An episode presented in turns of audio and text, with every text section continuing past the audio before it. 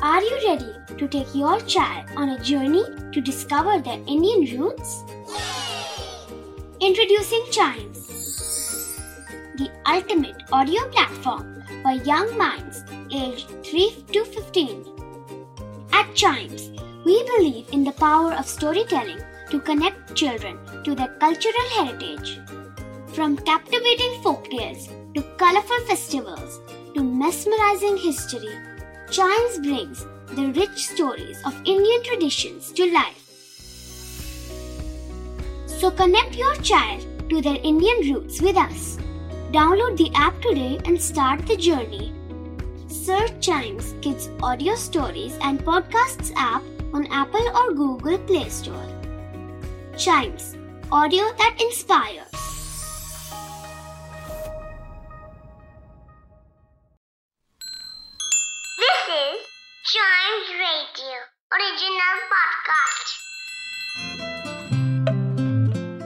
हिंदी वर्णमाला का हर अक्षर है शब्दों का कोश। आइए सीखते हैं कुछ नए शब्द हिंदी वर्णमाला की कहानियों के साथ। ग की कहानी। आज मैं तुम्हें ग अक्षर की कहानी सुनाऊँगी। गंगा नदी के किनारे एक गाँव था। गाँव में दो गहरे दोस्त रहते थे गणेश और गौरव। गौरव तो मेरी क्लास में भी एक लड़के का नाम है। एक गौरव मेरी क्लास में भी है।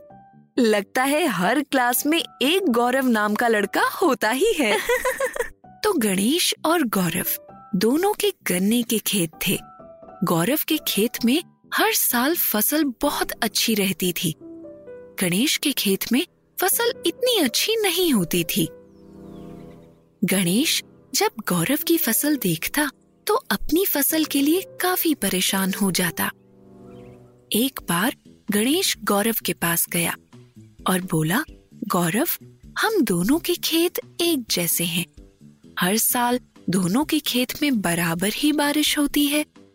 फिर ऐसा क्यों कि हर साल तुम्हारी फ़सल मेरी फ़सल से ज़्यादा अच्छी होती है गौरव ने गणेश से कहा, दोस्त, गाँव के बाहर एक बड़ी सी गुफा है, जिसमें एक गुरुजी रहते हैं। तुम एक बार उनसे मिल लो। मुझे यकीन है कि वो तुम्हारी परेशानी दूर कर सकते हैं। गुरुजी कौन होते हैं, दीदी? जो हमें शिक्षा दें, हमारी परेशानियाँ सुलझाएँ, वो हमारे गुरु होते हैं। जैसे तुम्हारे अध्यापक तुम्हारे गुरु हैं? हाँ तो जैसे मैं कहानी में बता रही थी, गणेश गौरव की बात मान के गुरुजी से मिलने गुफा की तरफ़ चल पड़ा। गुफा पहुँचने पर गणेश ने देखा वहाँ एक लंबी सी दाढ़ी वाले गुरुजी बैठे हैं। गणेश ने उन्हें अपनी परेशानी बताई। गुरुजी ने कुछ देर बड़ी ध्यान से सोचा और फिर कहा तुम्हें एक गाय पालनी होगी। एक महीने तक तुम सब कुछ भूलकर रोज गाय को अच्छा चारा दो और उसकी साफ़ सफ़ाई का ध्यान रखो। एक महीने के बाद वो गाय गुलाबी रंग की हो जाएगी। जब वो गाय गुलाबी रंग की हो जाए, तब तुम मेरे पास आना। मैं तुम्हें एक मंत्र बताऊँगा, जिससे तुम्हारी परेशानी दूर हो जाएगी। पर याद रहे एक महीने तक तुम किसी और की और अपनी गाय की आपस में कोई तुलना नहीं करोगे। तुम्हारा सारा ध्यान सिर्फ़ तुम्हारी अपनी गाय पर होना चाहिए। गणेश गुरुजी की बात मान के वापस घर आ गया और एक गाय भी ले आया। गणेश सुबह शाम गाय की देखभाल करता और गाय को खाने के लिए अच्छा चारा पानी देता। वो उसका हर तरह से ख्याल रखता। बदले में गाय से जो दूध मिलता, उसे वो गाँव में बेचकर अच्छा पैसा कमाता।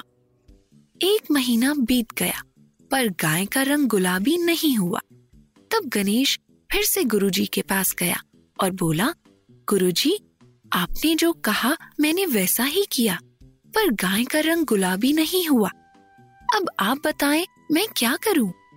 गुरुजी बोले, पहले ये बताओ कि गाय और दूध बेचने का काम कैसा चल रहा है?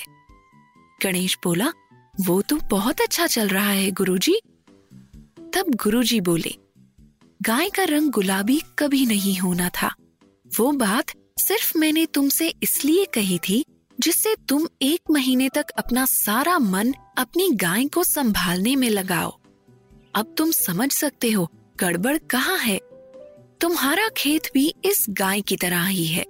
तुम्हारे खेत में फ़सल इसलिए अच्छी नहीं होती क्योंकि तुम्हारा ध्यान तुम्हारे खेत पर नहीं, दूसरे की फ़सल पर ज़्यादा रहता है। अगर तुम बाकी सब कुछ भूल कर अपना ध्यान सिर्फ़ अपने खेत को संभालने में दोगे तो तुम्हें फ़सल के लिए कभी चिंता नहीं करनी पड़ेगी। गणेश को गुरुजी की बात में छिपी गहराई समझ आ गई। वो अपनी गलती दूर करने की ठान के वापस घर लौट आया। अब बताओ गौरी और अंजलि, इस कहानी में कौन कौन से शब्द ग से आए? पहले मैं बताऊँगी, दीदी।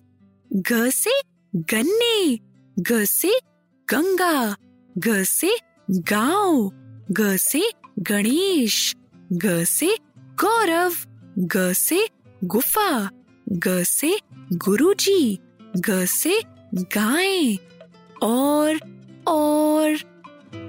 आगे मैं बताती हूँ। ग से गहराई, ग से गुलाबी, ग से गड़बड़, ग से गलती और ग से गौरी भी। चलो अब सो जाओ। आज शाम ग से गन्ने का रस पीने चलेंगे।